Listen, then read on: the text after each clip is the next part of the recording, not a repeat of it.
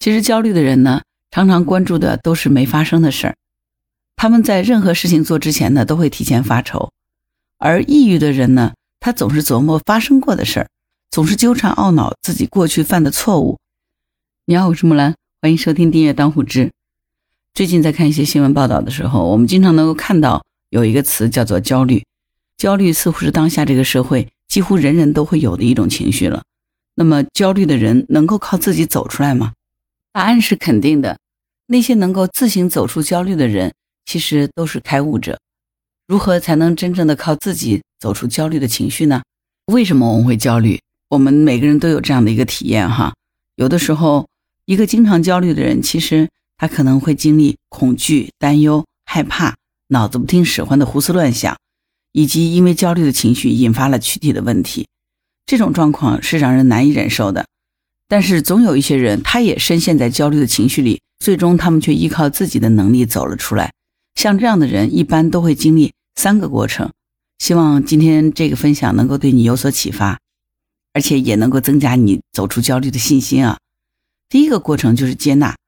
其实当焦虑发生的时候，我们一般都愿意去对抗它，纠结说：“哎呀，为什么我会焦虑？”但实际上，这个时候如果不去对抗，不去纠结我为什么焦虑。而只是告诉自己，我知道了，我正在焦虑。焦虑的本质其实就是没有办法接受不确定性，尤其是不符合预期的结果。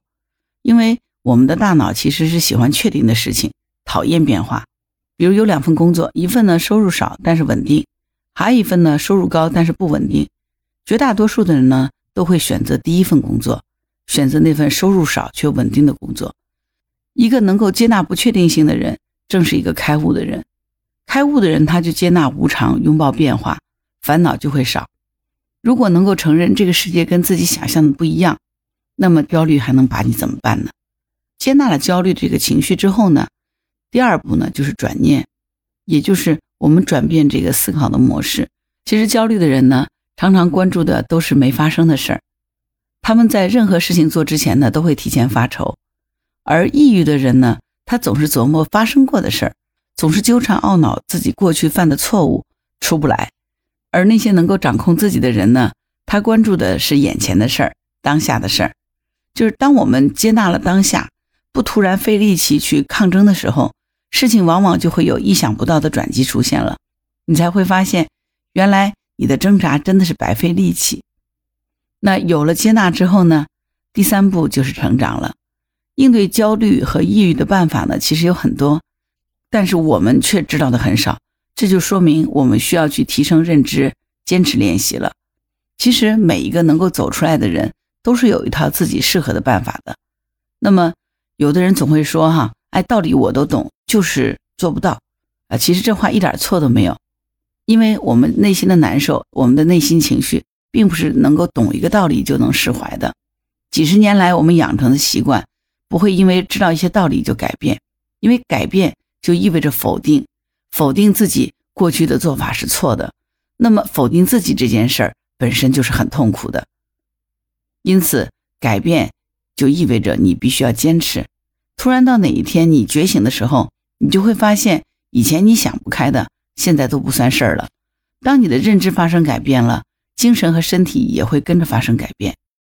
其实呢，焦虑并不可怕，焦虑是一件好事儿。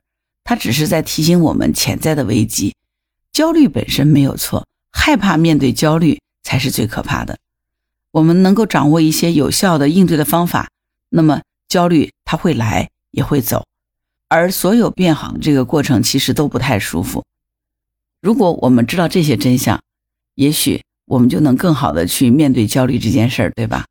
所以，其实第一步，我们首先接纳自己的焦虑，不去抗拒它。告诉自己我在焦虑。第二步，接纳自己的焦虑情绪，就是转念。焦虑者往往是关注的都是未来可能会发生的那些坏事情，那么越想越焦虑，越想越担心。而我们如果把思维转到当下，只关注当下的事情的时候，我们要做的事情很简单，就解决当下的问题。这个时候呢，你的情绪就不在未来去担心那些可能会发生的坏事情。自然，你的这个念头就转了，关注眼前当下的事。第三，那我们就需要不断的成长和学习。就是有一句老话叫做这个世界所有的事情都是有解决的办法的。之所以这个问题对你来说解决不了，只是因为你没有办法，不代表没有办法可以解决它。所以我们要做的是不断的学习成长，提高心智，坚持练习，真正让自己变得越来越有办法。所以真正的改变，他需要坚持，这个是非常重要的。关于焦虑这个话题，哈，今天有一点点自己的小感受，所以给你做个分享。那么你对这个话题有什么想法呢？欢迎在评论区留言。如果你喜欢我的节目，欢迎评论、点赞、转发、订阅、当虎之。如果你喜欢木兰，也可以加入木兰之家听友会，请到那个人人都能发布朋友圈的绿色平台，输入木兰的全拼下划线七八九，就可以找到我了。好了，今天就到这儿，我是木兰，拜拜。